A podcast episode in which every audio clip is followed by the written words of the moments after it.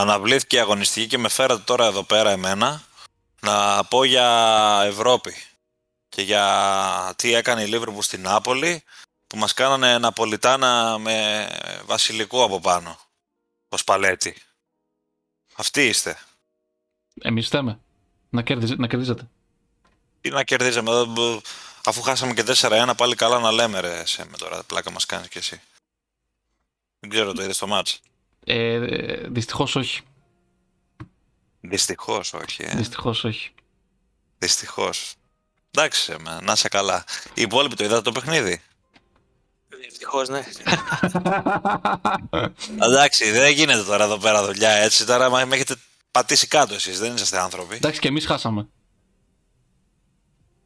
Σιγά. Ναι. Πώς κάνεις έτσι; Να σου πω, εγώ μπέσα. Δεν έβλεπα τότε να μου γιατί. Α, Και λέω κάτσε να δω. Μόλις βλέπω το 2-0, λέω κάτσε λίγο να γελάσουμε, ας πούμε. Γιατί ξέρω κλασικά ότι τότε δεν θα πάρει μπρος άμα δεν περάσουν 50-60 λεπτά. Τα έχω όλα υπολογισμένα. Μμμ. Γιατί με, με κάνετε έτσι τώρα. Πω πω, είναι ένα σκάσο από προχθές. Δηλαδή βλέπω το παιχνίδι και στο 2-0 το γύρισα. Λέω άσε να δούμε εδώ πέρα λεπτό προς λεπτό να βλέπουμε και τα άλλα τα παιχνίδια λίγο. Ο Αλέξης έχει κάτσει στη γωνία, δεν μιλάει, δεν λαλάει τώρα εκεί πέρα, δεν ξέρω τι, τι τους συμβαίνει και αυτού νου. Εντάξει, ρε φίλε, και εγώ ξεκίνησα με την ε, επιλογή να, να δω το Inter Bayern, μην έχοντας καμία ιδέα το ότι μπορεί να εξελιχθεί έτσι από το Liverpool. Ε, στο δεύτερο μήχρονο και αφού βλέπα, ε, έβλεπα ότι η Inter δύσκολα να κάνει κάτι στο παιχνίδι, το γύρισα να δω τη Liverpool. Στο δεύτερο μήχρονο δεν άλλαξε πολύ η εικόνα από ό,τι κατάλαβα στη σύγκριση με το πρώτο. Ε, βελτιώθηκε κάπως το, το, τραγέλαφος, αλλά ήταν ε, ήδη πολύ αργά. Ήταν η Τέλος πάντων. αργά, ναι. Άστα να πάνε, ε, δεν μπο- μπορούσα να πάρω το βήμα μου μετά από αυτό το πράγμα. Τι ήταν Ω, αυτό; μωρέ, γλυκούλη. Ε, μαζί με, με τη Βασίλισσα πέθανε και η Λίβερπουλ νομίζω. Ωραίος τίτλος. Ωραίος είπες. τίτλος. Πω, πω. Ισχύει, Με φτιάξες. ισχύει, ισχύει. Α, ισχύει. Να σου καλά, Για ρίξε- Γαδρέμ. Με Για, φτιάξες. για ρίξε intro γιατί έχουμε διάφορα τώρα, έλα. Να.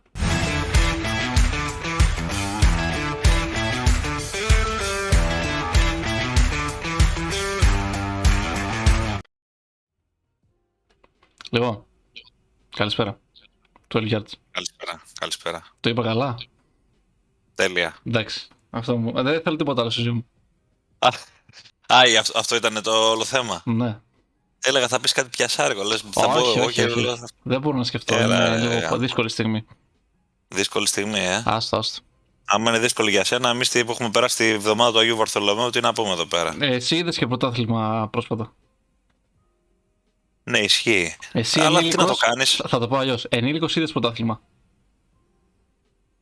Ναι, είναι το μοναδικό στη ζωή μου αν σε παρηγορεί κάπως αυτό. Εγώ δεν έχω δει ούτε ένα. Ματίζει αυτή η κουβέντα. Έλα, άστο εσύ. Άστο εσύ. Εντάξει. Ε, τι θέλω να πω; Ξέχασα κιόλας. Με έχετε κάψει τώρα με αυτά που συμβαίνουν. Α, Έλα, λέμε, yes, λέμε πάμε γιατί. λίγο να τα ανέψουμε. Έχουμε μπει Ναι, λες και ναι. είμαστε. Πάμε λίγο. Τι είναι αυτό; Πα- πάμε λίγο, γιατί εδώ πέρα είχαμε και φυγή Τούχελ, ε, στο μεταξύ. Δεν είναι μόνο τα χάλια της Λίβερπουλ.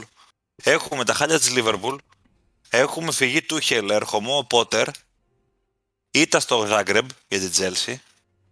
Έχουμε, ε, εντάξει πέρασε αέρας η City στη Σεβίλη, τι να πεις, με αυτή την άμυνα που έχει η Σεβίλη εντωμεταξύ είναι για γέλια πραγματικά.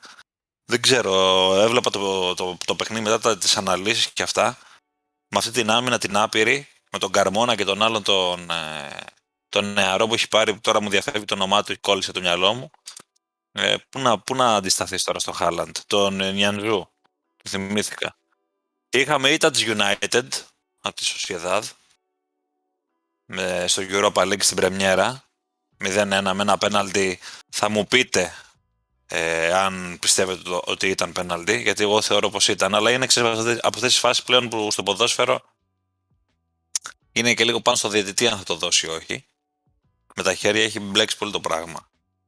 Η Arsenal πέρασε αέρας από τη Ζηρίχη και η West Ham έκανε μια μεγάλη ανατροπή.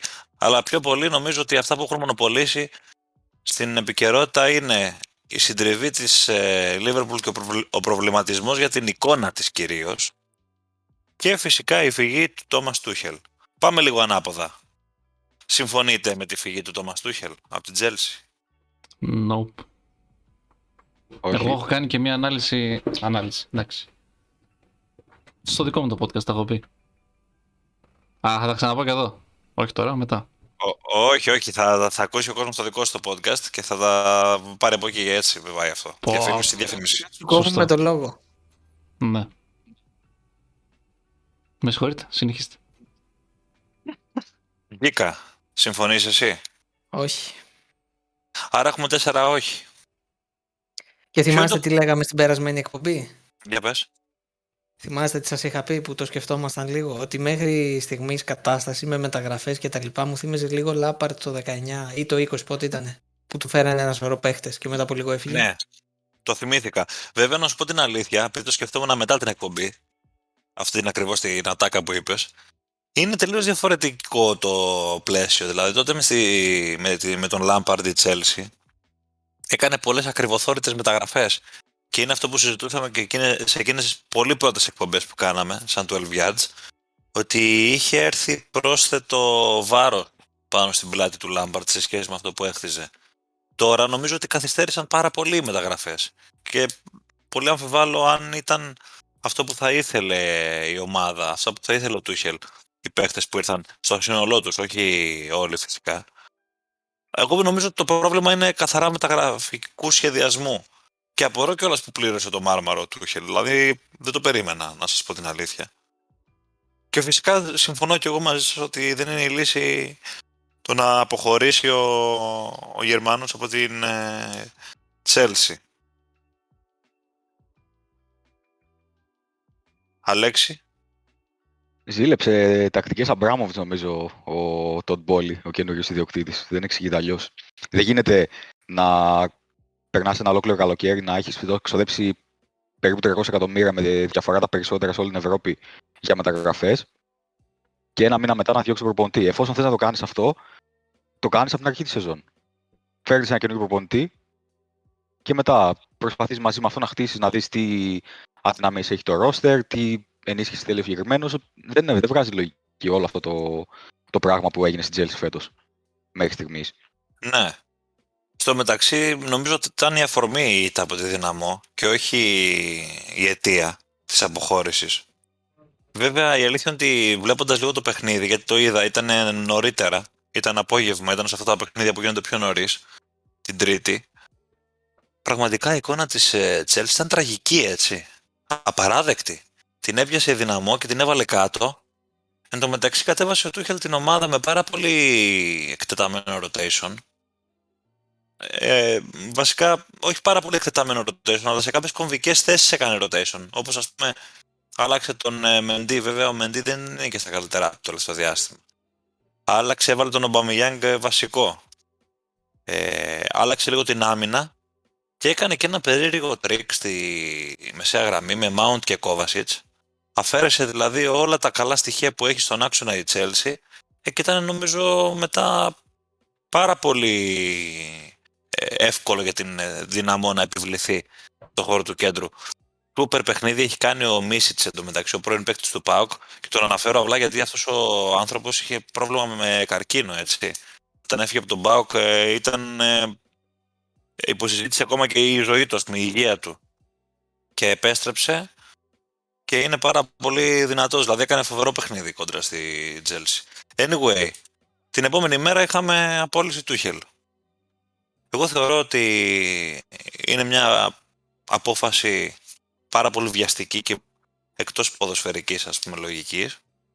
Γιατί όταν έχεις έναν προπονητή ο οποίος έχει δείξει τις περγαμηνές του τα προηγούμενα χρόνια δεν μπορεί να τον αδειάζει έτσι επειδή ξεκίνησε νοθρά το πρωτάθλημα ή στην πρώτη ήττα στην Ευρώπη λες και ήρθε το τέλος του κόσμου. Τι να πει και η Liverpool. Πρέπει, πρέπει να τον θα φτάσουμε και εκεί, άστο. Γιατί το μεταξύ βγήκε ο, ο Κλόπ και είπε ότι οι δικοί μας οι ιδιοκτήτες δεν σκέφτονται έτσι ευτυχώς. Αν αλλάξουν τρόπο σκέψης θα σας το πω, θα ενημερωθώ.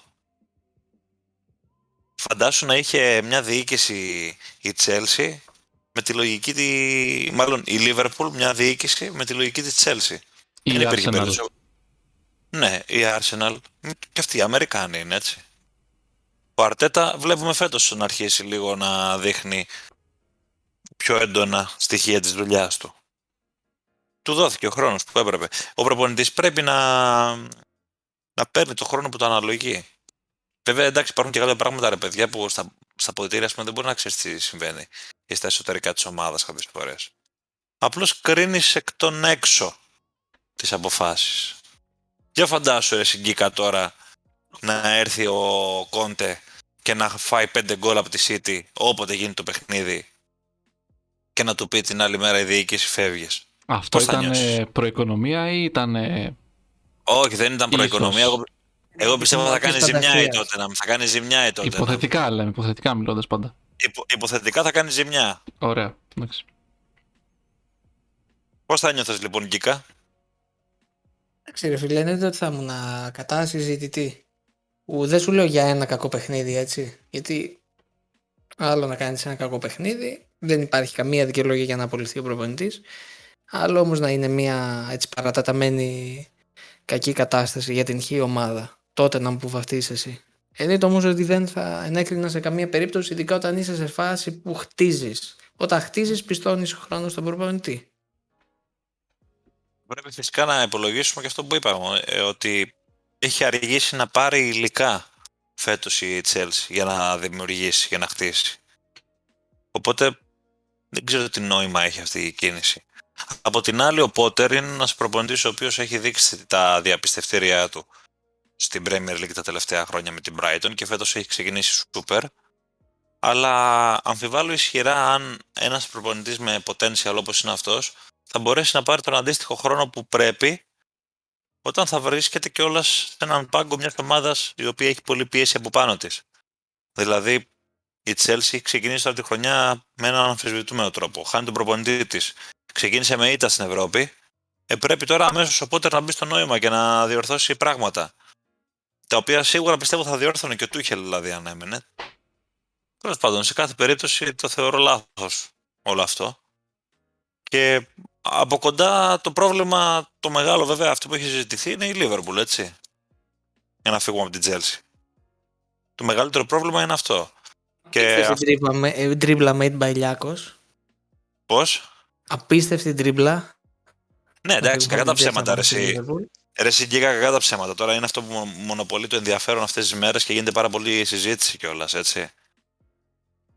Και όπως είπε και ο Κλόπ μετά το παιχνίδι, θα δω τι φταίει και θα σας πω, πρέπει να το ψάξω κι εγώ λίγο.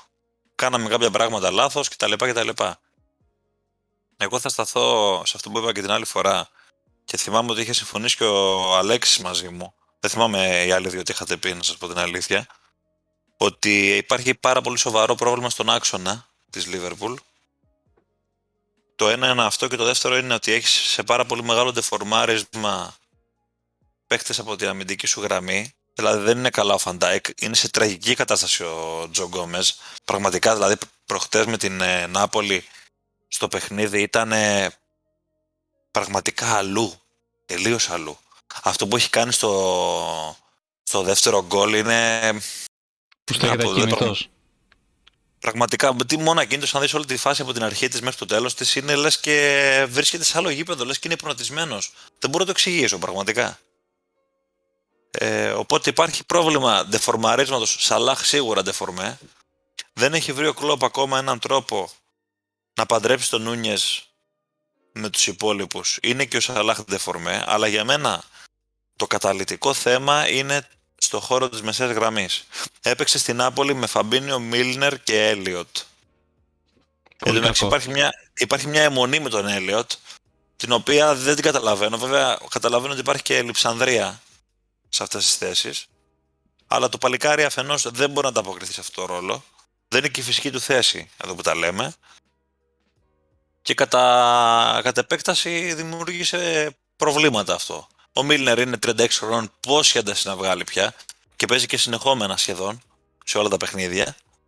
Θέλω να πιστεύω ότι με την ε, επάνωδο του, του Τιάγκο, με την βοήθεια που μπορεί να δώσει ο Αρτούρ, κάπως θα διορθωθεί το πράγμα στο χώρο της μεσαίας γραμμής. Δηλαδή έχουμε φτάσει στο σημείο να λέμε άντε να γυρίσει ο Κεϊτά, να μπει λίγο στο rotation γιατί έχει ένταση σαν παίκτης γενικά, μήπως λίγο βοηθήσει και γίνει, και γίνει κάτι. Δηλαδή δεν, δεν, δεν ξέρω πραγματικά. Είναι σύνθετο το ζήτημα. Θέλω να πιστεύω ότι δεν θα γίνει καμιά περίεργη με τον Κλόπ. Γιατί πραγματικά εντάξει τώρα, αν υπάρχει κάποιος που μπορεί να διορθώσει τα πράγματα και να τα λύσει, αυτός είναι ο Γερμανός. Τουλάχιστον στην παρούσα φάση. Δεν σας λέω τώρα να γίνει μια χρονιά τραγική και φτάσουμε στο τέλος τη σεζόν και η Liverpool έχει ναυαγίσει τελείως. Μετά ίσως να κάνουμε άλλη συζήτηση. Στην παρούσα φάση όμως το πρόβλημα ο Κλόπ θα το λύσει και είναι ο μόνος που μπορεί κιόλας. Αυτή είναι η γνώμη μου. Σε με τι λες. Και εγώ συμφωνώ απόλυτα. Θα ήταν ε, πολύ χαζό να φύγει ο Κλόπ τη συγκεκριμένη στιγμή. Δηλαδή, συνήθως έχει προπονητές που έχουν χτίσει ένα σύνολο και έχουν κάνει μια ομάδα που ήταν ε, 7η-8η να χτυπάει πρωτάθλημα κάθε χρόνο. Ε, δεν φεύγουν έτσι. Γιατί έχουν περάσει από χιλιαμύρια, τα έχουν ξαναπεράσει αυτά, έχουν δει ξανά την ομάδα να είναι σε μεγάλα χάλια. Ε, και θα φύγει μόνο άμα είναι σε top σημείο η ομάδα. Δεν νομίζω να την αφήσει έτσι. Αλλά δεν είναι μόνο θέμα δικό του, έτσι. Είναι και θέμα της διοίκησης. Που η διοίκηση για να τον έκανε και back τόσα χρόνια, δηλαδή μέχρι το 19 δεν είχε δει πρωτάθλημα. Ε, είχε χάσει τρεις τελικούς και πάλι τον πιστέψανε. Και το κράτησε και πέτυχε. Ευτυχώς δηλαδή. Προπονητές σαν τον Ναι. Klopp φεύγουν μόνο όταν είναι η ομάδα στο επίπεδο. Την αφήνουν την ομάδα σε, καλά, σε καλό σημείο. Κοίταξε να δει. Έστω υπόθεση εργασίας τώρα, έτσι. Ναι. Ότι η Liverpool μένει εκτός της τετράδας τέλο Ναι. της χρονιάς. Και φεύγει ο Κλοπ. Και πάλι δεν μπορεί να ισχυριστεί κανένας ότι δεν την αφήνει σε top επίπεδο την ε, Liverpool. Δηλαδή με μια κακή χρονιά που θα έχει κάνει. Εσύ είπες να ναυαγίσει εντελώς. Το ναυάγιο το δικό σου είναι επί- πέμπτη θέση; Το ναυάγιο το δικό μου δεν ξέρω ποιο μπορεί να είναι. Σίγουρα αν βγει εκτός τετράδας η, η Liverpool είναι καταστροφικό. Έτσι. Καταρχάς για λόγους ε, οικονομικούς και κατά δεύτερον για λόγους πρεστίζ. Και κακά τα ψέματα. Η Liverpool έχει μάθει εδώ και 5-6 χρόνια να παίζει κάθε, ε, 5 χρόνια να παίζει κάθε χρόνο στο Champions League, έτσι. Δεν είναι εύκολο τώρα για τον οργανισμό της να ξαναγυρίσει στις εποχές που δεν έπαιζε. Έστω και αν είναι μόνο μία σεζόν. Αλέξη, αυτός ο, Παρακαλώ. κβα... αυτός ο κβαρα... κβαρατσκέλια, το είπα, τα κατάφερα. Τι παιχταράς είναι ρε εσύ της Νάπολη. Ήθελα πάρα πολύ να το σχολιάσω και δεν ήξερα αν θα αναφερόμαστε σε αυτόν. Ε, μιλάμε. Μπράβο στο τμήμα της scouting της Νάπολη που βρήκαν έναν πιτσιρικά Γεωργιανό που έπαιζε στην Δυναμό Μπατούμι και τον φέραν και τον ρίξαν κατευθείαν στην 11 και κάνει σε πρωτάθλημα και Champions League. Δηλαδή είναι απίστευτος παίχτης. Όχι, πραγματικά μπράβο γιατί ήταν, απ- είναι από τις πιο έξυπνες μεταγραφές που έχω δει τα τελευταία χρόνια σε όλο το παγκόσμιο ποδόσφαιρο. Στο μεταξύ, αυτό το, αυτός ο παίχτης στο ελληνικό κοινό είχε συστηθεί σε εκείνο το παιχνίδι της Εθνικής με τη Γεωργία στην Τούμπα και θυμάμαι ότι επειδή το παρακολουθούσα κιόλας, είχε κάνει πλάκα στο Μαυρία τότε που έπαιζε δεξιμπάκ και λέγαμε, ξέρω εγώ, αν είναι δυνατόν κτλ. Ε, εντάξει, έκανε πλάκα και στον ε, Εντάξει, το Μαυρία έκανε Γκόμες πλάκα. τώρα. Ναι, αυτό θέλω να σου πω. Έκανε πλάκα και στον Γκόμες τώρα και τα είδαμε κολλιόμενα εμείς εις διπλούν. Τρομερό εντωμεταξύ παιχνίδι έχει- έχουν κάνει τα χαφ της ε, Νάπολη, ο Λομπότκα και ο Ζαμπό Αγγισά. Αγγισά που έπαιζε στην Φούλαμ, έτσι, Ναι. μέχρι πρόπερση. Τρομερό παιχνίδι, εντάξει. Κάτι γίνεται πάντως ε, με τους ε, ανθρώπους που δεν έχουν μαλλιά, τέλος πάντων, για να το πω έτσι. Μας ταλαιπωρούν φέτος. Μία ο Σπαλέτη, μία θα μας ταλαιπωρήσει λογικά και ο Γκουαρδιόλα. Δεν έρχεται... τον Χάρ. Πες τα ολοκληρωμένα. Και ο Τενχάκ. Ναι, μας, τα, μας ταλαιπώρησε ήδη. Μας ταλαιπώρησε ήδη ο Τενχάχ. Έτσι. Ιτηθήκαμε. Γι' αυτό το είπα και εγώ, ναι. Νόμιζα το ξέχασα το παιχνίδι. Και ιτηθήκατε κι εσείς από τη Σοσιαδάδ. Τώρα πάω από το ένα στο άλλο. Εμείς Εκεί τι πήγαμε έγινε, για άλλη εκεί μια τι φορά από έγινε; Ισπανούς. Χάσαμε. Ε, ήταν, η Σοσιαδάδ ήταν η μόνη Ισπανική ομάδα που δεν μας είχε γυρίσει τα τελευταία 10 χρόνια. Οπότε είπαμε να συνεχίσουμε την παράδοση. Δεν ξέρω, δεν ξέρω τι κόμπλεξ είναι αυτό με τους Ισπανούς. Και με όποια Ισπανική ομάδα για να παίξουμε, με ξέρεις στη Γρανάδα, έχουμε χάσει τουλάχιστον μια φορά. Μέσα στο Δεν μπορώ να Trafford. το πω αλήθεια. Μέσα στο Και- Trafford. Και ναι, πολλά από αυτά μέσα στο Ultra. Πέρυσι Ατλέτικο. Πιο Επειδή παλιά έχεις καλή η Σεβίλη. μνήμη. Ναι, Πρόπερση που είχατε παίξει ή πριν από τρία χρόνια, πότε ήταν με τη Σοσι- Σοσιαδάδ. ναι. Είχατε κάνει μια μεγάλη νίκη στην Ισπανία 0-4, θυμάμαι. Στο, το, στο Τορίνο λόγω COVID είχαμε παίξει, ναι, αλλά. Μπράβο, ναι, ήταν ναι, ναι. στις ναι. τέσσερις μάτς. Και στην ήταν ε, Αγγλία πόσο είχε έρθει το παιχνίδι; 0-0 είχε έρθει, αλλά ήταν ε, διαδικαστικού χαρακτήρα για το Α, παιχνίδι. οκ, οπότε- νόμιζα ότι είχατε ηττηθεί μάτς, ε. 0-1, γι' αυτό, γι' αυτό. Όχι, όχι. Ήταν η δεύτερη φορά που παίζαμε τη Σοσιεδάδ εκείνη που ανέφερες, γιατί είχαμε ξαναπαίξει το 14 με Μόγιες στους ομίλους της Champions Μπράβο. League. Πάλι Το θυμάμαι, μια το νίκη με θυμάμαι. ισοπαλία. Ναι. Το θυμάμαι, ναι. Με τον Γκριζμάν Οπότε τότε καιρός ήταν να η χάσουμε. Σοσιαδάδ. Μπράβο. τον Griezmann σε μικρή ηλικία. Τώρα για το παιχνίδι ε, ήταν κακή η εικόνα της United και είχαμε κάνει αλλαγές που από ό,τι φαίνεται ουσιαστικά ανέδειξαν το ότι υπάρχει πρόβλημα ποιότητας και, και βάθους στην ομάδα. Ε, ήρθε μια ομάδα που ε, με αρκετή ποιότητα, αλλά δεν είναι να πεις ότι είναι και από τις κορυφαίες ομάδες στο πρωτάθλημά της. Είναι μια ομάδα που ε, τυπικά τερματίζει 5ο-7ο τα τελευταία χρόνια. Οπότε θεωρητικά σαν United θα πρέπει αυτό το παιχνίδι να το πάρεις. Είδαμε λίγη ένταση στην αρχή στο pressing ψηλά, κερδίσαμε πολλές φορές την μπάλα. Δεν μπορέσαμε να το μετουσιώσουμε σε ευκαιρίες αυτό. Ελάχιστες ευκαιρίες κάναμε σε παιχνίδι σε ολόκληρο το 90 λεπτό. Ήταν και απόφαση του πέναλτι που εντάξει, προσωπικά το θεωρώ λίγο αυστηρό. Εντάξει, δεν θα σταθώ σε αυτό και αν ήταν ή όχι, αλλά εφόσον έγινε και δεχτήκαμε τον κόλλο εκεί πέρα, δεν υπήρξε ουσιαστικά καμία αντίδραση μέχρι τον 20 λεπτό και είχαμε αρκετό χρόνο. Δεν ξέρω Δεν με και ήταν ο πώς το βλέπει. Ναι. Κοίτα, Θέλω θε- να μου πεις και εσύ, Αλέξ, αλλά θέλω να μου πει ο Σέμε πρώτα. θεωρώ ότι ήταν λίγο αυστηρό. Αλλά δεν μπορείς να μείνεις σε ένα, σε ένα penalty, ρε φίλε, όταν όλη η ομο- η εικόνα της ομάδας ήταν χάλια. Δηλαδή, ε, η Σοσιαδά παίξε πάρα πολύ καλά και νομίζω είναι πολύ δίκαιο το αποτέλεσμα. Το 0-1, όπως και να ήρθε. Οπότε θε- δεν θα στα- σταθούμε εκεί πέρα. Και δεν νομίζω ότι θα κάνει και μεγάλη ζημιά ε, στο μέλλον για την United, γιατί θεωρώ. Εντάξει, με αυτόν θα περάσουμε τον όμιλο. Ο, ο Όμιλος είναι πανεύκολος, Αυτό, Σέμε. αυτό έλειπες, sorry κιόλας. Πανεύκολος είναι. Δηλαδή με σέριφ και ομόνια είσαι ακόμα. Δηλαδή, Δηλαδή, εντάξει. αν δεν περάσει από αυτόν τον όμιλο, Δηλαδή, κλείσε εντάξει. το μαγαζάκι, πέτα και τα κλειδιά στη θάλασσα. Πραγματικά δηλαδή. Αυτό, αυτό θέλω να πω. Α ε, ας μην κοιτάξουμε τόσο πολύ το αποτέλεσμα, αλλά στο τι φταίει σ- με συγκεκριμένη δεκάδα και με, με συγκεκριμένους παίκτες. Ε, στον αγώνα αυτό τα back μας δεν ήταν πολύ καλά. Δηλαδή, εντάξει, θα μου πεις Maguire ήταν. Σε ποιον αγώνα είναι Δεν καλός; θέλω να πω. Λέει ότι έπαιζε ο Μαγκουάιρ. Ρε φίλε, να σου πω κάτι. Δεν έκανε λάθη στον αγώνα, αλλά φαίνεται, ότι- φαίνεται η απ- α, ότι, ότι δεν, δεν ξέρω γιατί είναι, φαίνεται τόσο άπειρος. Δηλαδή, ναι, μεν δεν έκανε λάθη, Θα, αλλά. πρόσθετα, θα πρόσθετα ένα α στερητικό μπροστά από το άπειρος. αλλά δεν δεν μου το επιτρέπει η θέση μου. Έλα, ντροπή, ντροπή. δηλαδή, Έλα, ρε, έλα. ρε. το συζήτησα και με ένα, με ένα σε μια σελίδα τέλος πάντων, σε κάτι σχόλια. Και ναι, με- οκ, ο- δεν έκανε λάθη ο Μαγκουάιρ, αντικειμενικά. Αλλά δεν ήταν, κα- δεν, δεν μπορώ να το εξηγήσω, δεν ήταν καθόλου καλός. Δεν είχε σωστή αντίληψη του χώρου, δηλαδή δεν είχε. Δεν, ε, Πότε δεν- είχε; Δεν, δεν βοηθούσε πολύ το Λίντελοφ. Και ευτυχώς ήταν ο Καζεμίρο που κάλυπτε. Ε, Αλλιώς θα είχαμε φάει σίγουρα κι άλλα γκολ. Ε, το πώς τρέχανε οι Ισπανοί ήταν εξαιρετικό. Νεανική ομάδα, μικρή, άμα ξέρει τον Ντάβιτ Σίλβα. Ε, Αυτός ο τέτοιος ο Μέντες που μας έβαλε τον γκολ, όλη- δε- δεν σταμάτησε να τρέχει. Δηλαδή έπαιξε, Μέντε. Πολύ έπαιξε, καλός. έπαιξε 80 λεπτά, δεν σταμάτησε να τρέχει. Ε, Το είδα, έπαθα πλάκα. Ο Μαλάσι έβγαλε καπνούς. Δηλαδή, εντάξει. Το παιδί να είναι καλά. Πολύ, πολύ καλό μάτς. Και φ- μετά μπήκε και ο, και ο Μαρτίνες βελτιώθηκε λίγο η κόρα της ομάδας. Αλλά έχουμε πρόβλημα βάθους. Δηλαδή δεν γίνεται αυτό με τον Ρονάλντο το πράγμα. Δεν μπορώ να το καταλάβω. Δηλαδή παίξε λίγο μπάλα. Μύρισε λίγο το τόπι. Κάνε κάτι. Ξενερωμένος εντάξει στο Europa League δεν έχει παίξει ποτέ ο άνθρωπος. Αλλά τι να κάνουμε.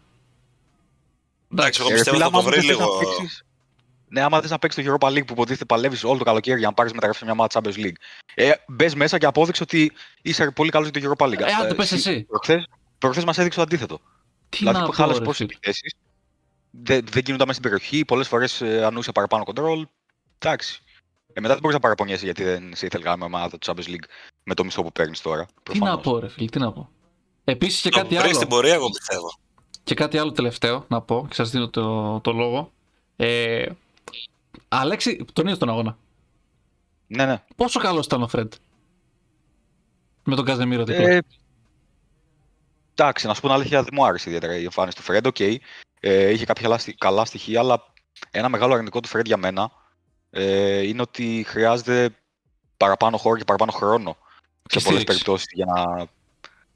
Ε, όχι, άλλο θέλω να πω. Θέλω να πω ότι και στα κοντρόλ που κάνει και στις πάσεις και στο shoot χρειάζεται περισσότερο χρόνο από ό,τι θα έπρεπε για να ολοκληρώσει μια προσπάθεια.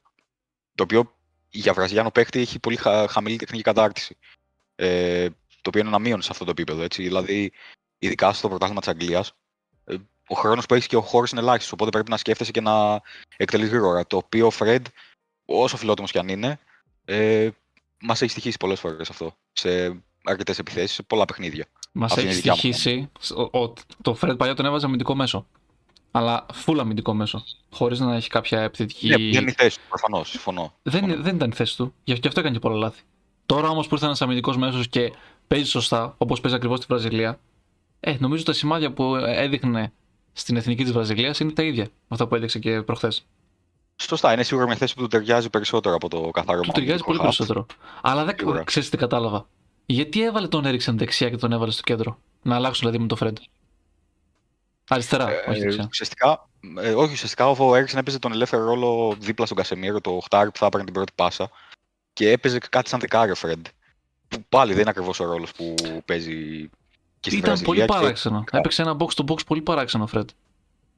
Ναι, Αλλά ναι, εντάξει. συμφωνώ. Ίσως ήταν αυτό επειδή ο Έριξεν είναι ο μόνος χαφ που έχουμε στην ομάδα, ο οποίος μπορεί να πάρει την πρώτη πάσα και να βοηθήσει να βελτιώσει την κυκλοφορία.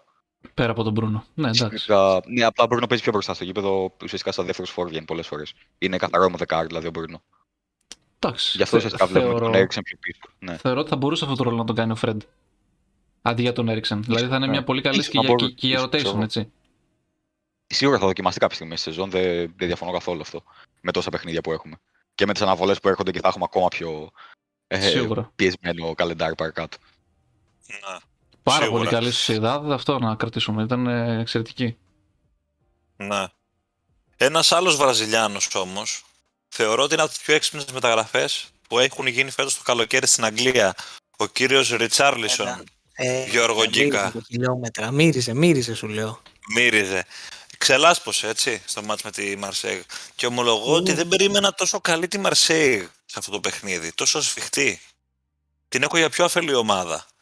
Και όσο περνούσε η ώρα, είχαν μείνει και με 10 παίχτες με την αποβολή του Εμπεμπά από το 47. Σφίξανε τα πράγματα. Αλλά καθάρισε ο Βραζιλιάνος, έτσι. Με δύο πανομοιότυπα γκολ, Γιώργο. Πανομοιότυπα γκολ και ωραίες δημιουργίες, έτσι. Γιατί ήταν ε, πολύ, ειδικά στο δεύτερο, πολύ κομπλέ σεντρούλες. Δηλαδή, OK, okay, καλές κεφαλιές, αλλά να δίνουμε και εύσημα σε δημιουργούς. Το έχω υπερτονίσει. Πασχίζει από ένα τέτοιο παίκτη τότε να με φέτος. Όπως και να έχει. Το είπα και στην αρχή μεταξύ σοβαρού και αστείου, τώρα το λέω με λίγη πιο σοβαρότητα. Ε, είναι συγκεκριμένη η συνταγή της φετινής Tottenham. Ξεκινάμε συντηρητικά και με έτσι πίστοση χρόνου και να λαδώνεται καλά να το πω έτσι χαριτολογώντας τη μηχανή αρχίζουν και ανεβαίνουν οι στροφές. Νομίζω ότι έχουμε φτάσει σε ένα σημείο στη σεζόν που πλέον με συνολικά 7, 8, 9 αγώνες επίσημους σε πρωτάθλημα, Ευρώπη και League Cup, κύπελο τι έχουν παίξει δεν θυμάμαι νομίζω ότι ξέρουμε πάνω κάτω και τι να περιμένουμε και στα υπόλοιπα. Οκ, αυτή την αγωνιστική καθόμαστε, αλλά σε δύο-τρεις μέρες έχει Champions League. Δηλαδή, πάλι μιλάμε για επίσημη υποχρέωση. Δεν περίμενα να δω κάτι διαφορετικό. Τώρα για τον ίδιο τον Ριτσάρλισον. Σίγουρα δεν ήρθε για να είναι νούμερο ένα. Έτσι, αυτή είναι πολύ συγκεκριμένη η ιεραρχία, αν το θέλετε, στην Tottenham. Δηλαδή, Κέιν, Σον, Κουλουσεύσκι επιθετικά μιλώντας.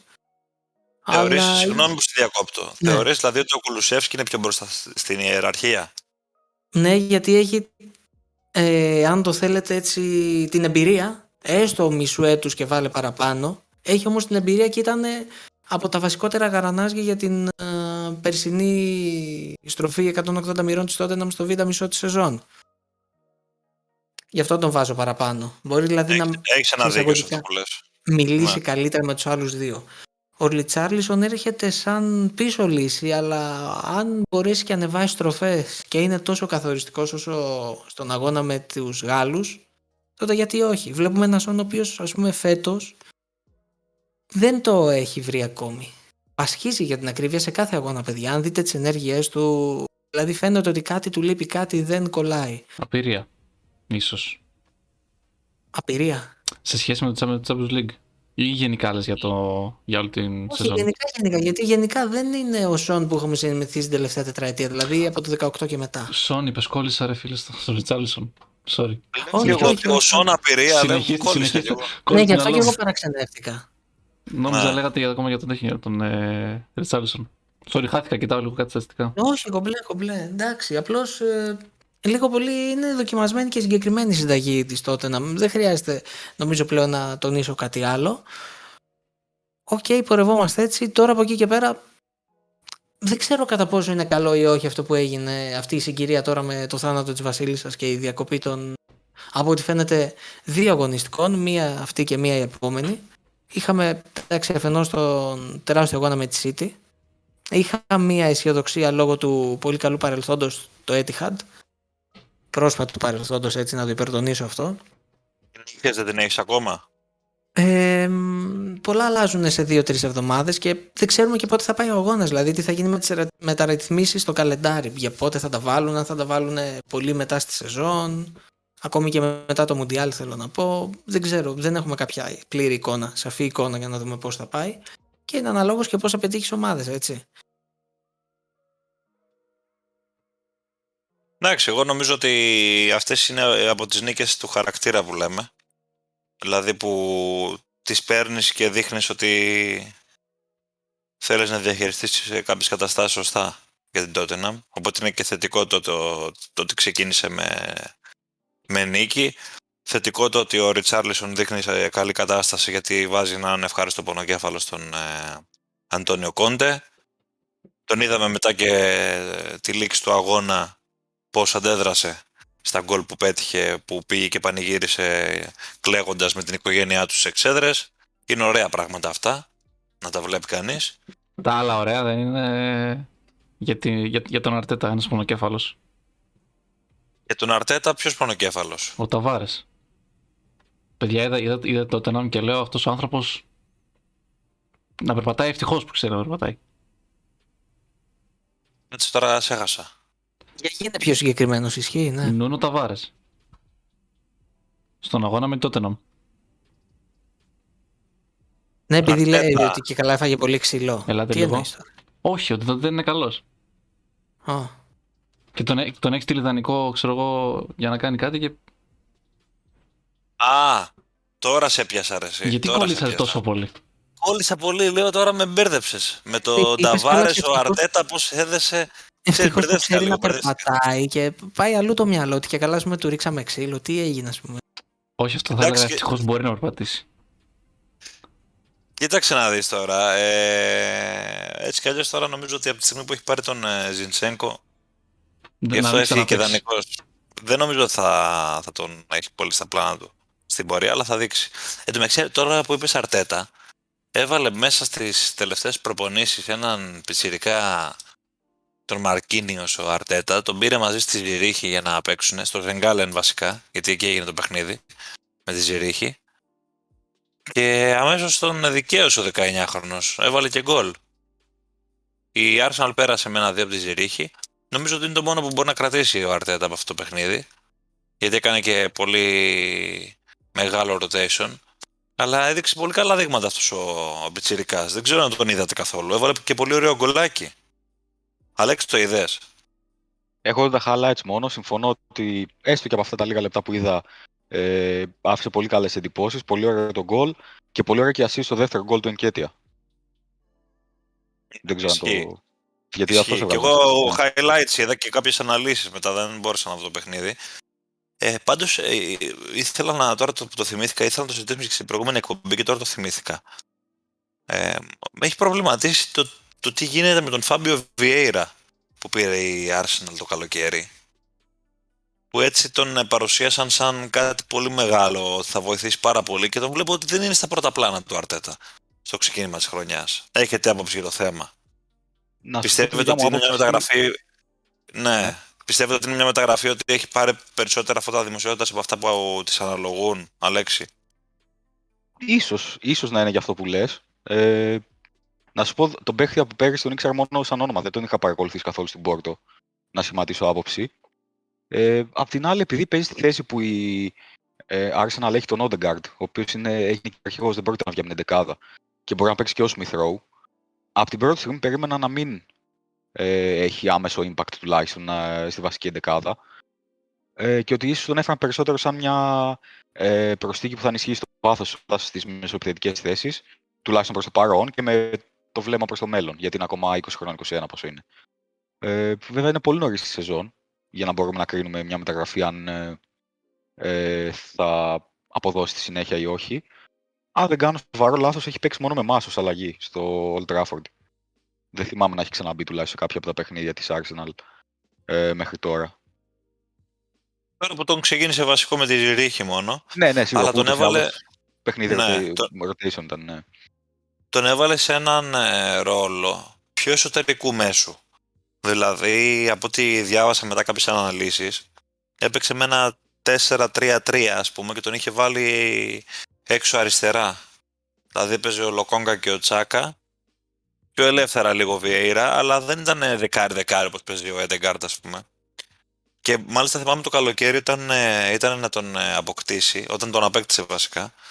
Αυτό λεγόταν ότι τον προορίζει για μια θέση τέτοιου είδους. Δηλαδή κάτι ανάμεσα στο 8 και στο 10, όχι καθαρό 10. δεκάρι, ναι. Κάπως έτσι. Τώρα δεν ξέρω τι σκέφτεται ο Αρτέτα.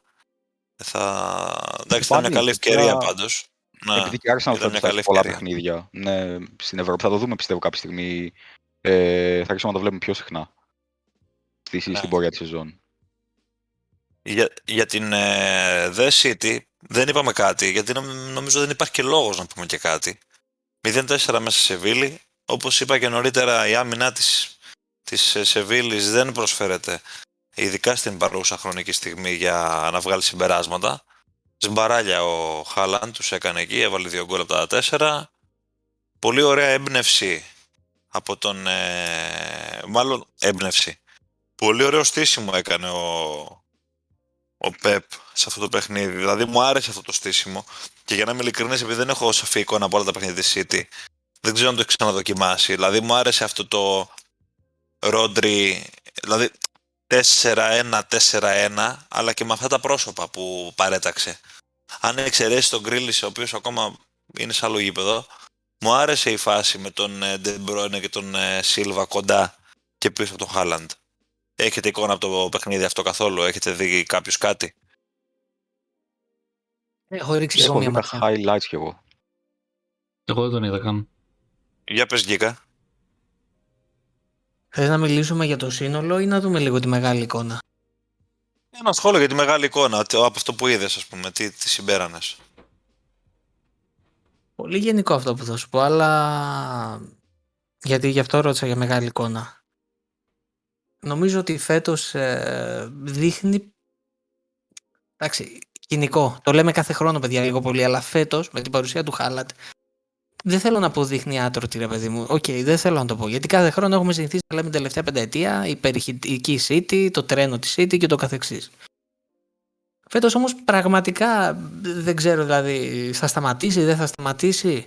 Θα μπορέσει να κάνει και άλλες γκέλες τύπου Crystal Palace, αν κάνω λάθος διορθώστε με. Όλα δείχνουν να λειτουργούν στην εντέλεια. Δηλαδή ο κάθε ένας παίκτης, αυτό που ανέφερες και εσύ Ηλία, είναι εκεί που πρέπει να είναι για να δένει πολύ σωστά το σύνολο αρμονικά. Ο Χάλαντ είναι απλά το κερασάκι στην τούρτα, αλλά είναι τρομακτική η συνεργασία που έχει ήδη αποκτήσει α, με τους συμπαίκτες του στην επίθεση. Είναι τρομακτική η αποτελεσματικότητά του. Εντάξει, άλλα τα standards που είχε στο πρωτάθλημα της Γερμανίας με την Dortmund και άλλη Αγγλία. Όπως και άλλο επίπεδο, αν μου επιτρέπετε, και η παρουσία της City στην Ευρώπη. Γιατί η Dortmund δεν είχε ποτέ στόχο το Champions League όσο ήταν ο Χάλαντ. Αλλά και πριν. Η City το έχει. Θα το έχει και θα το έχει και του χρόνου. Άσχετα το πώς θα πάει. Ε, εντάξει, είναι νομίζω η κουβέντα πολύ παρωχημένη. Το είπα και πριν, δεν θέλω πάλι να κάνουμε λόγο για υπερηχητική City, αλλά όταν βλέπεις τέτοια αποτελεσματικότητα, τρομακτική αποτελεσματικότητα, Οκ, αναφέραμε ότι ας πούμε, η Σεβίλη σίγουρα δεν είναι στην καλύτερή της μέρα, αλλά δεν πάει να είναι η Σεβίλη, ρε παιδιά. Δηλαδή δεν είναι κάποια ομαδούλα, ας πούμε, αν το θέλεις έτσι γάμμα και δέλτα διαλογής από την Ευρώπη. Είναι μια πάρα πολύ καλή φανέλα την τελευταία δεκαετία και βάλε η Σεβίλη στην Ευρώπη. Έχει αξιόλογες πορείες, έχει τρομερές πορείες στο Europa League, έχει κάνει τα πάντα. Φέτος βέβαια είναι χάλια μαύρα, Γιώργο, χάλια μαύρα. Πραγματικά. Οκ, ναι, το δέχομαι, αλλά είναι η Σεβίλη. Δηλαδή, πώς να σου πω, αν ήταν ε, άλλη ομάδα Βαλένθια που έχει να κάνει κάτι στην Ευρώπη 20 χρόνια, δεν θα έμπαινα στον κόπο να το συζητήσω. Και για να προσθέσω και κάτι άλλο, να μην είμαι και εντελώς ας πούμε έτσι κοινικός, σίγουρα δεν έχει δώσει το τεράστιο crash test ακόμη η City στην Ευρώπη. Δεν έχει παίξει με μεγάλη, μεγάλη ομάδα τύπου Real, τύπου Bayern και τα συναφή. Αλλά ξαναλέω, αν είναι, αν μπορέσει να κρατήσει αυτά τα standards και έχουν αυτή την α, συνεργασία μπροστά, δεν βλέπω κάποιο λόγο για να μην φτάσει ψηλά. Που κακά τα ψέματα όλοι ξέρουμε λίγο πολύ ποιος είναι ο στόχος, έτσι. Ναι, βέβαια για να κλείσω αυτή τη συζήτηση θα πω ότι μ, όταν είχε γίνει η κλήρωση των ε, ομίλων του Champions League είχε βγει ένας εκπρόσωπος της Manchester City δεν θυμάμαι τώρα το όνομά του ανθρώπου και έλεγε σε Έλληνα δημοσιογράφο που τον ε, ρωτούσε ε, σχετικά με, την, ε, με τους στόχους τέλος πάντων της ε, City στο φετινό Champions League. Και είπε τεχνιέντος και μέσω πλήν σαφώς βασικά άμεσα το είπε ο άνθρωπος, όχι μέσω πλήν σαφώς ότι ο κύριος στόχος της City κάθε χρόνο είναι το πρωτάθλημα γιατί το πρωτάθλημα σε καταξιώνει, σε μεγαλώνει και η Ευρώπη είναι αποτέλεσμα κάποιων ε, συγκεκριμένων βραδιών. Σίγουρα θέλουμε να πάμε καλά για εκεί, θέλουμε να έχουμε μια καλή ομάδα, αλλά τέλος πάντων δεν ξέρω αν ήταν ένα τρικ για να υψώσουν μια ασπίδα στον Guardiola για ενδεχόμενη νέα αποτυχία. Αλλά Τεράστια Μπο- υπεκφυγή, αν θες τη γνώμη μου. ναι, ναι, ναι. Δηλαδή, δεν νομίζω ότι μπορείς ε, όταν θες να λέγεις με μεγάλη ομάδα να αγνοείς την Ευρώπη και το Champions League. Συμφωνώ ότι είναι αποτέλεσμα βραδιών, ας πούμε, ή συγκυριών κάποιες φορές ή κάποιων καλών, ας πούμε, στιγμών αλλά δεν μπορεί όταν θες να λέγεις μια μεγάλη ομάδα να, να μην στοχεύεις και εκεί. Τη Real Madrid τη θεωρούμε όλη τη μεγαλύτερη ομάδα στην Ευρώπη γιατί έχει πάρει τα περισσότερα ε, Champions League ε, αυλεπή από τον δεύτερον. Ακριβώς. Άρα κάτι πρέπει να γίνει και με αυτό το θέμα για τη City. Το αφήνω αυτό στην άκρη. Και επει- Πρωταθλήτρια Ευρώπης, αλλιώς θα λέγαμε, ξέρω εγώ, απλά πρωταθλήτρια Ισπανίας, πρωταθλήτρια Αγγλίας. Αυτό ακριβώς. Αυτό ακριβώς. Μα είναι και ευκαιρία σου να, ε, να δείξεις και κόντρα σε ομάδες αντίστοιχου βεληνικούς από άλλες χώρες, όπως ας πούμε ισπανικές ομάδες. Τι είσαι και ποιος είσαι. Γιατί στο τρέμουν τα πρωτάθλημα- πόδια σου, ό,τι είδαμε πέρσι. Ναι, ναι. Που Ναι, τρέμουν ναι, τα ναι. πόδια της City. Αυτό ακριβώς, αυτό ακριβώς. Τέλος πάντων, το αφήνουμε με μια τελεία αυτό, γιατί θα έχουμε την ευκαιρία πολλές φορές να το δούμε στη σεζόν. Γιατί τώρα εντάξει ήταν ένα πρώτο πολύ ε, μικρό δείγμα και όχι ασφαλές σίγουρα. Ε, για τη Liverpool ήταν η μεγάλη ζημιά και την Chelsea όπως είπαμε στην αρχή. Είπε ο, μου είπε ο Αλέξης off the record πριν την εκπομπή ότι πρέπει να κάνουμε αυτό που είχαμε πει ότι πρέπει να κάνουμε τέλος πάντων στο ξεκίνημα της σεζόν, να κάνουμε κάποιες προβλέψεις κύριοι. Και τώρα είναι ευκαιρία που δεν θα έχουμε και πρωτάθλημα αυτό το, το άμεσο χρονικό διάστημα. Και ξεκινάω από τον ΣΕΜ. ε, Θέλω ΣΕΜ Α. να μου πεις. Ναι. Ποιον βλέπεις για πρωταθλητή, Ναι. τετράδα, Μμμ. Ευρώπη και υποβιβασμό. Λοιπόν, Άμα θες αιτιολογείς κιόλας, άμα δεν θες δεν αιτιολογείς. ό,τι πρωταθλητή γουστάρεις. δεν νομίζω να χρειάζεται να εξηγήσω ή να πω. Προφανώς η Manchester City. Για τους άλλους της τετράδας ε, θα είναι σίγουρα η Arsenal και η Tottenham και η άλλη θα είναι η Liverpool. Δεν ξέρω, με ποια, Οκ. δεν ξέρω με ποια σειρά θα είναι Ναι, ή πώς θα οκ. είναι. Λοιπόν, τώρα Chelsea και United βλέπω έκτο-έβδομες, ε, πέμπτο-έκτες βασικά. Ε, γιατί και η Chelsea θα πάει καθόλου καλά. Οπότε δεν νομίζω να είναι να κάνει τόσο. Θα θα αργήσει δηλαδή μέχρι να βρει τους ρυθμούς του. Θα τους βρει όμως κάποια στιγμή μέσα στη σεζόν. Έχει και μουντιάλ τώρα που θα είναι πολύ δύσκολο. Και. Τώρα α, ο 7ο είναι πολύ δύσκολο. Δηλαδή να πεις ποιος θα πάει Ευρώπη από όλους αυτούς. Αλλά βλέπω για κάποιο λόγο τη Newcastle. Συμφωνήσω ρε εσύ. Απόλυτα. Βλέπω τη Newcastle. Και εντάξει, θα μου Απόλυτα. πει γραφικό, ok και αυτά. Μπορεί να πάει και έκτη. Δηλαδή, αν πάει έκτη, θα είναι top. Δεν, δεν υπάρχει καλύτερη χρονιά, νομίζω. Εντάξει. Υποβιβασμό. Πω, πω, εκεί είναι τα δύσκολα. Εκεί είναι τα πάρα πολύ δύσκολα. Ε, Μάτε να βλέπω, πει τη λέξη Leeds. βλέπω την Bournemouth. Γιατί ούτε έχει κάνει προσθήκες ούτε έχει κάνει τίποτα. Η ομάδα αυτή. Μετά ρε φίλε. Μ, δεν θέλω να το πω, αλλά πιστεύω ότι. Τι, τι, τι θες να πω; Σε πήραξα πριν, αλλά μάλλον δεν το Το άκουσες. άκουσα, Λέω, απλά φοβάται δεν το να πει τη σχολίασα. λέξη Τι Leeds. θες να πω για τη Α. Leeds. Η Leeds μια χαρά. Δεν θα κάνει. Τι, θα, θα πέσει η Leeds. Πού κλείεται; Σε να πέσει. Ε, κάναμε δι- μια έτα και κάτι έγινε. Έλα τώρα, άσε μας τώρα.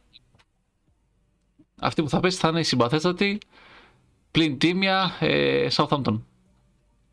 Θεωρώ. Θα τα γράψει ο Γκίκας μετά όλα, κανονίστε την Να το πορεία. σας. γράψει, γράψει το Γκίκα μου. Γράψει. Γράψει. Και άλλη μία, Μάλιστα. άλλη μία θέλω. Και θες και άλλη μία, ε; Ναι. Πω, πω ρε φίλε, αυτά είναι τα δύσκολα αργά μου. Δεν μπορείς να πεις ότι είσαι ανάμεσα σε δύο ή σε τρεις ομάδες. Είμαι ανάμεσα σε δύο. Και θα σου πω σε Ποιες; ποιες. Η μία είναι η Crystal Palace Ναι. και η άλλη φίλη μου, όσο και να σου φαίνεται παράξενο, είναι η Wolves. Ναι, ε. Η Wolves, φίλε. Ε, θα περιμένετε να πω Leicester. Εντάξει, η Leicester Ω- κα- όχι. κάπως θα ανακάμψει κάποια στιγμή. Αυτό το Ωραία. πράγμα είναι αηδία που συμβαίνει με τη Leicester. Αλλά βλέπω αυτές. Τις τέσσερις. Για πες μας Αλέξη και εσύ. Θα ξεκινήσω ε, κάνοντας μια αναφορά στις περσινές μου προβλέψεις, οι οποίες ήταν ε, Chelsea πρωταθλήτρια, Λουκάκο πρώτος σκόρερ. Οπότε, ελπίζοντας να συνεχίσω τις τόσο επιτυχισμένες προσβλέψεις μου, θα πω πρωταθλήτρια Manchester City και Haaland πρώτο σκόρερ με 50 γκολ. και εύχομαι να έχουν την ίδια κατάληξη στις περσινέ μου προβλέψεις. Ε, από εκεί και πέρα. από εκεί και πέρα. Ε, στην τετράδα θα συμφωνήσω απόλυτα με το ΣΕΜΕ. Θεωρώ ότι ε, με τυχαία σειρά Liverpool, Tottenham και Arsenal θα συμπληρώσουν την πρώτη τετράδα πίσω από τη City. Ε, United και Chelsea βλέπω στο 5-6. Επίσης δεν ξέρω ποια από τις δυο, χωρίς να έχει μεγάλη σημασία γιατί και οι δύο θέσεις στέλνουν ομίλους Europa League. Ε, για την 7η θέση τώρα, που είναι όντως ε, μαζί με τον υποβασμό η πιο δύσκολη πρόβλεψη, θα έλεγα παιδιά με τα χίλια Brighton, αν δεν έφευγε ο Potter ε, στο κομβικό αυτό σημείο Και της εγώ γι' σεζόν. αυτό δεν τη σχολίασα. Δεν την είπα την Brighton. Ναι, Έχασε γι' ένα αυτό και πολύ μόνο το σημαντικό λόγο. κλειδί. το σημαντικότερο κλειδί που είχε, σωστά. Ε, γι' αυτό το λόγο θα πω κάποια μεταξύ Newcastle και West Ham. Θεωρώ μια από τις δύο θα τερματίσει στην 7η θέση. Ε, και πιστεύω αυτό θα εξαρτηθεί από την πορεία της West Ham στο Conference. Ε, πόσο μακριά θα φτάσει και αν θα έχει τραυματισμούς ε, ώστε να μπορεί να κάνει rotation στην Ευρώπη όποτε χρειαστεί. Πιστεύω θα παίξει μεγάλο ρόλο αυτό στο τέλος. Ε, τι έμεινε ο υποβασμός; Λοιπόν, φτάνουμε στο δύσκολο κομμάτι τώρα. Γιατί θεωρώ ότι είναι εξίσου πιθανό όποιος, όποιο ομάδα δεν τερματίσει την πρώτη δεκάδα ε, να, τερ- να τερματίσει την τελευταία τριάδα. Ε, ωστόσο, θα πω σίγουρα την Bournemouth, γιατί θεωρώ ότι έχει το χειρότερο υλικό στην κατηγορία και ας έχει ξεκινήσει σχετικά καλά, έχοντας μαζέψει τα βαθμούς. Οπότε, σίγουρα είναι μία αυτή. Και από εκεί και πέρα, παιδιά, δεν ξέρω. Ε, υπάρχουν 4-5 ομάδες που ε, αυτή τη στιγμή θεωρώ ότι είναι πα- πολύ πιθανό να πέσουν. Μία από αυτές είναι και η Nottingham, η οποία παρότι έκανε 21 μεταγραφές, ε, θεωρώ ότι θα αργήσει να βρει τη χημεία της και ίσως αυτό της ε, στοιχήσει. Ειδικά όταν βλέπεις να χάνει βαθμούς σε παιχνίδια εντός έδρας απέναντι στην Bournemouth, για παράδειγμα, που είναι must win αυτά. Ε, ναι, η Everton θεωρώ ότι μπορεί να κινδυνεύσει, χωρίς να πω σίγουρα θα πέσει. Ειδικά όσο δεν ε, απομακρύνει το Lampard, όπως έχουμε πει και σε προηγούμενες εκπομπές. Ε, τι άλλο. Θεωρώ ότι Southampton και Crystal Palace που ανέφερε ο Σέμε, εύκολα ή δύσκολα στο τέλος θα τα καταφέρουν να σώσουν την κατηγορία, όπως και η Leeds. Όπως και η Leicester μάλλον, ε, γιατί κάποια στιγμή πιστεύω θα φύγει ο Rodgers, οπότε θα φανεί η ποιότητα που έχει στο roster, ότι, που σίγουρα δεν είναι roster αυτό για να παλεύει για να σώσει την κατηγορία. Προσπαθώ να θυμηθώ ποιες έμειναν τώρα, για να πω την τρίτη που θα πέσει. Είναι η Λοιπόν, Βίλα, είναι η Fulham. Ε, ο- ναι, σωστά. Η Bradford. Fulham πιστεύω θα, η Fulham πιστεύω θα καταφέρει να σωθεί. Α, και Η- δεν τα η καταφέρει Villa- δηλαδή, αυτό θες να μου πεις. Όχι, ρε, είπα και η Leeds θα τα καταφέρει. Α. Τι είπες, είπες θα Ε. δυσκολευτείς πιο πολύ η Λίτζα από τη Fulham. Δεν την είπες έτσι, αλλά αυτό Δεν είπα- εννοούσες. ναι, Δεν είπα να δυσκολευτεί. Εντάξει, δεν... Τέλος πάντων. Ε, ναι, η Brentford ίσως είναι ένα όνομα που θα μπορούσε να μπλέξει. Απλά βγάζει μια, ε, ένα πολύ υγιές ε, πλάνο αυτή τη στιγμή. Μπορεί να μην έχει το καλύτερο υλικό που, που υπάρχει στην κατηγορία, αλλά βγάζει πολύ υγεία σαν σύλλογος γενικά. Οπότε δεν, θα, δεν πιστεύω θα πέσει ούτε η Brentford. Τώρα αν Πες πρέπει να μας κλείσει μια. μια τριάδα. Ορίστε. Πες μας, βρες μας την τρίτη, πες μας μια τριάδα, Ωραία. ξέρω, διάδα, ότι... Έχοντας, ότι... έχοντας αποκλείσει πολλές ομάδες από την Everton έτσι απλά για να κλείσει 30, αν και δεν θέλουμε τίποτα να πέσει η Everton. είναι Γιατί, τεράστιος ρε; σύλλογος για να πέσει. Είναι τεράστιος σύλλογος για να μείνει στην Premier League. Ε, γι' αυτό. Να υπάρχει λίγο δράμα. Πόσοι και πόσοι τεράστιοι σύλλογοι έχουν υποβάσει και αυτή τη στιγμή είναι στα, στα κατώτερα στρώματα του αγγλικού ποδοσφαίρου. Πολύ. Πολύ, πάρα πολύ, ναι. Τέλος πάντων, θα κλείσω λέγοντας Bournemouth, Nottingham και Everton. Ωραία. Κύριε Γιώργο Γκίκα. Πάμε στα δύσκολα.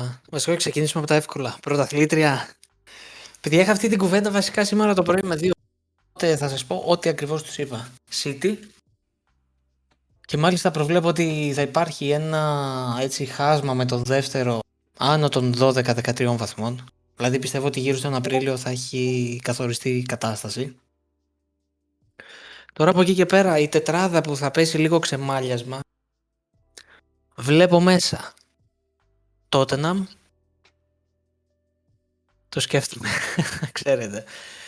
Θα βάλω την Chelsea μόνο και μόνο ότι τα τελευταία χρόνια έχει βρει έναν τρόπο και σίγουρα έχει παραπάνω έτσι εμπειρίες από τις υπόλοιπες να καπαρώνεις θέση στην τετράδα. Πολύ μεγάλο ερωτηματικό η Liverpool την έχω από τέταρτη θέση και κάτω και θα τη βάλω τέταρτη. Δεν πιστεύω ότι μπορεί να ανακάμψει, δηλαδή πρέπει να γίνουν πολλά πράγματα πανωτά και δεν νομίζω. Προβλέπω μάλιστα ότι θα θυμίζει η χρονιά λίγο προς το 20 που αν θυμάστε τελευταίες αγωνιστικές πάλευε για τέταρτη θέση. Και τελικά κατάφερε και ανέβηκε λίγο πιο πάνω και λίγο σώθηκε έσω την παρτίδα λίγο νωρίτερα. και μετά θα βάλω Arsenal ε, και United πέμπτη έκτη θέση. Σκληρός. Βέβαια. Σκέφτομαι ότι η Arsenal μόλις έπαιξε τον πρώτο δύσκολο αγώνα βάσει ονόματος, έτσι, αναφέρομαι στη Manchester United, λύγησε πολύ εύκολα και αν θυμάστε στην αρχή σας έλεγα ότι δεν την έχουμε δει ακόμη να παίζει κάποιο ντέρμπι. Ναι, σωστά. Αν όμως σκέφτομαι, συνεχίζει να καθαρίζει εύκολα τους εισαγωγικά μικρούς αγώνες και δυσκολεύεται με τα ντέρμπι ε, και σε αντίθεση το ότι οι υπόλοιπες έτσι που μάχονται για πέμπτη, έκτη, τέταρτη θέση δυσκολεύονται στους μικρούς αγώνες και είναι ας πούμε του ύψους του βάθους στα ντέρμπι, τότε θα δώσω εκεί ένα συν στην Arsenal. Δηλαδή, OK, okay, φασούλι το φασούλι γεμίζει το σακούλι, είναι πιο λίγα τα ντέρμπι, πιο πολύ μικροί αγώνες. Ας παίρνει από εκεί τρεις πόντους να έχει ένα αβαντάζ. Όχι ότι βέβαια πιστεύω ότι μπορεί να χτυπήσει τετράδα, δηλαδή τη θεωρώ ακόμα και τώρα ένα κλικ πίσω.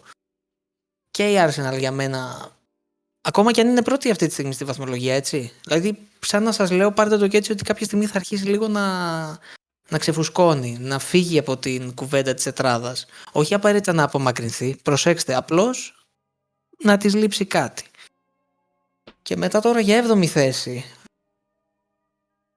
Δεν ξέρω, με εμπνέει πάρα πολύ Newcastle, δηλαδή τη βλέπω με καλό μάτι. Δεν ξέρω, πιστεύω ότι θα αρχίσει να ρολάρει, θα αρχίσει να σημειώνει νίκες. Επίσης, θα μπορούσα να βάζα στην κουβέντα και την Bradford, αλλά θεωρώ ότι είχε ένα απαγορευτικό, αν θέλετε, την ίδια της φανέλα. Δηλαδή ότι είναι η τέταρτη, πέμπτη ομάδα του Λονδίνου και αυτό καλώς κακό θα την κρατήσει πίσω. Το λέω έτσι και δεν ξέρω πώς σας ακούγεται. Τώρα για υποβιβασμό. Για μένα πρώτο φαβορή αυτή τη στιγμή είναι η Nottingham. Έκανε μια πολύ εύστοχη παρατήρηση ο Αλέξης, αν θυμάμαι καλά, για τον ε, υπέρογκο αριθμό μεταγραφών και όταν κάνεις από τόσο νωρίς τη σεζόν, τόσο πολλές μεταγραφές. Μιλάμε για 20 πόσους παίκτες είπες, Ρε Αλέξη, 21, 22. 21 ναι, έχει πάρει να την 21. Μιλάμε για Premier League. Δεν ξέρω. Νομίζω ότι η λογική λέει ότι δεν θα τα πάει καλά. Είναι τεράστιος αριθμός παικτών και πώς θα τους φτιάξει όλους αυτούς; Είναι ένας ο προπονητής, δεν είναι τρει-τέσσερι. Πρέπει να γίνουν αλχημίες και αυτά.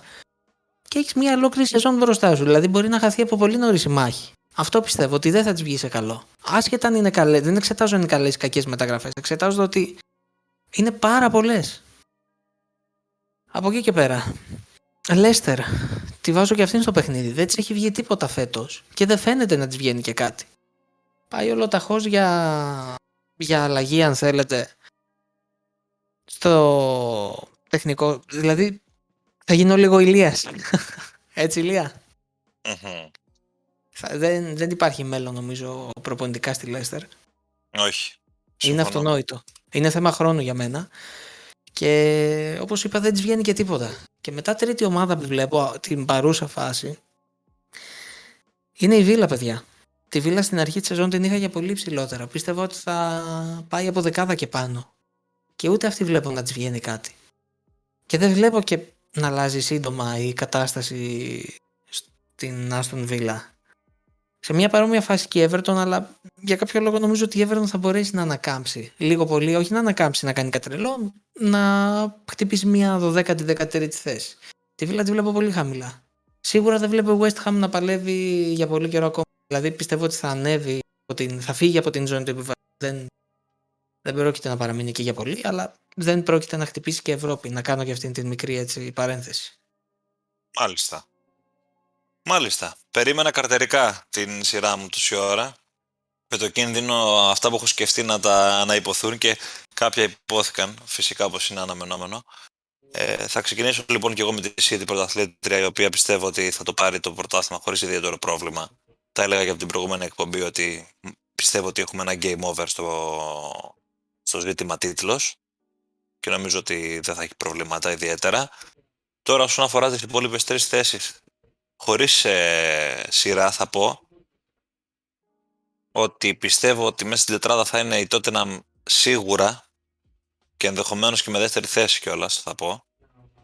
Ε, Liverpool θα τα καταφέρει πιστεύω να είναι στην τετράδα, δηλαδή θα βρει τις ισορροπίες της και θα βρει έναν τρόπο να χωθεί μέσα στην τετράδα. Οι τρεις είναι αυτές λοιπόν και πιστεύω ότι η τέταρτη της παρέας, όχι κατά απαραίτητη σειρά τέταρτη, αλλά καταλαβαίνετε τι θέλω να πω, θα είναι η Manchester United. Γιατί πιστεύω πως ε, έχει αρκετό βάθος πλέον στο ρόστερ της. Ο Τενχάκ έχει αρχίσει και βρίσκει έναν τρόπο λειτουργίας. Θα πρέπει να δει και άλλα πράγματα φυσικά στην πορεία, αλλά νομίζω ότι είναι σε έναν καλό δρόμο. Και φυσικά η, η θέση, μάλλον πιστεύω ότι αν μπει στην τετράδα η United θα μπει σαν τέταρτη ε, και θα την πάρει την θέση οριακά από Arsenal και Chelsea. Και αυτό γιατί από την Arsenal θα εξαρτηθεί ας πούμε, από την πορεία της στην Ευρώπη, πώς θα βαρύνει. Γιατί το πλεονέκτημα της United σε σχέση με την Arsenal είναι το γεγονός ότι έχει ένα πολύ πιο ευρύ ρόστερ και πολύ πιο ποιοτικό, με παίκτες με πιο ειδικό βάρος. Οπότε θεωρώ ότι αν η United προχωρήσει στο Europa League θα έτσι είναι πιο εύκολο να διαχειριστεί δύο καρπούζια κάτω από την ίδια μας χάλη σε σχέση με την Arsenal. Κάποια στιγμή θα αναγκαστεί να επιλέξει μες στη χρονιά η Arsenal. Αυτό πιστεύω θα γίνει αλλά θα ρισκάρω να πω ότι η United θα πάρει θέση στην τετράδα. Πέμπτες έκτες θέσεις θα είναι της Arsenal και της Chelsea. Τώρα για την 7η, προφανώς και εγώ σκέφτομαι σαν πρώτο φαβορή την Newcastle γιατί μου δείχνει κάτι πολύ, μια πολύ ωραία ποδοσφαιρική πρόταση ομάδας με σφρίγος, με μονάδες καλές αλλά και με ομαδικό προσανατολισμό πολύ δυνατό.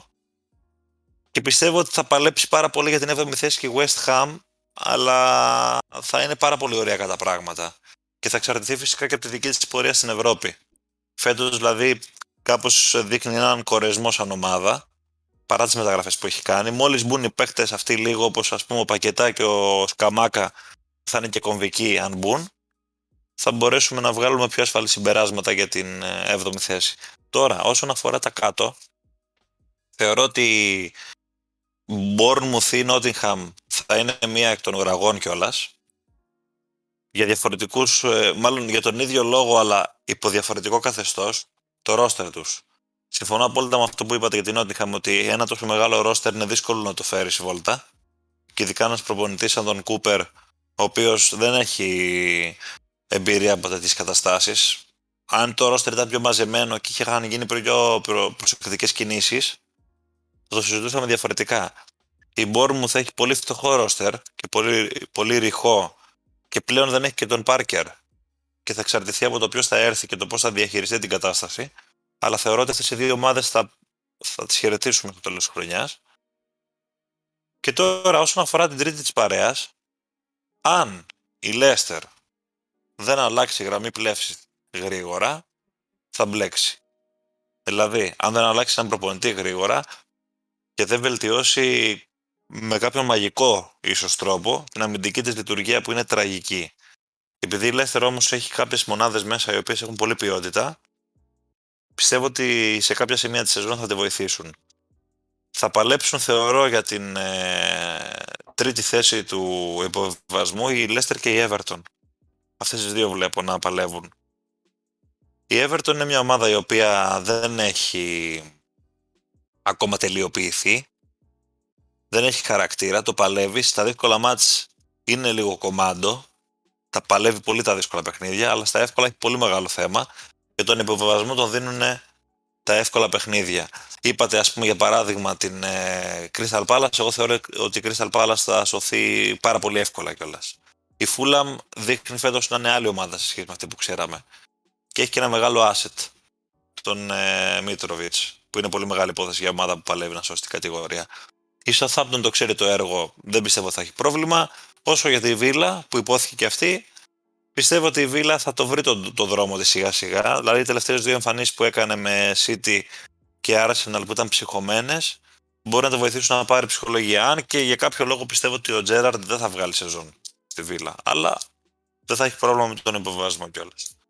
Αυτά κύριοι. Δεν ξέρω αν έχετε να προσθέσετε κάτι άλλο. Κάναμε για τις προβλέψεις μας. Όχι. Συγγίνει χθείος. Λοιπόν, ε, θα ανανεώσουμε το ραντεβού μας για την επόμενη φορά. Δεν ξέρω πότε θα έχουμε αγωνιστική δράση, αλλά ε, πάντα θα έχουμε την ευκαιρία για recap, γιατί έχουμε και ευρωπαϊκά παιχνίδια. Έχουμε Οπότε- Champions League. Ναι, Champions League, Europa. Europa League, Conference, έχουμε, έχουμε ψωμί. Έτσι. Οπότε θα είμαστε, θα είμαστε λογικά κάπου εδώ κοντά να συζητήσουμε και τα περαιτέρω. Σε κάνα δύο Με- μέρες πάλι.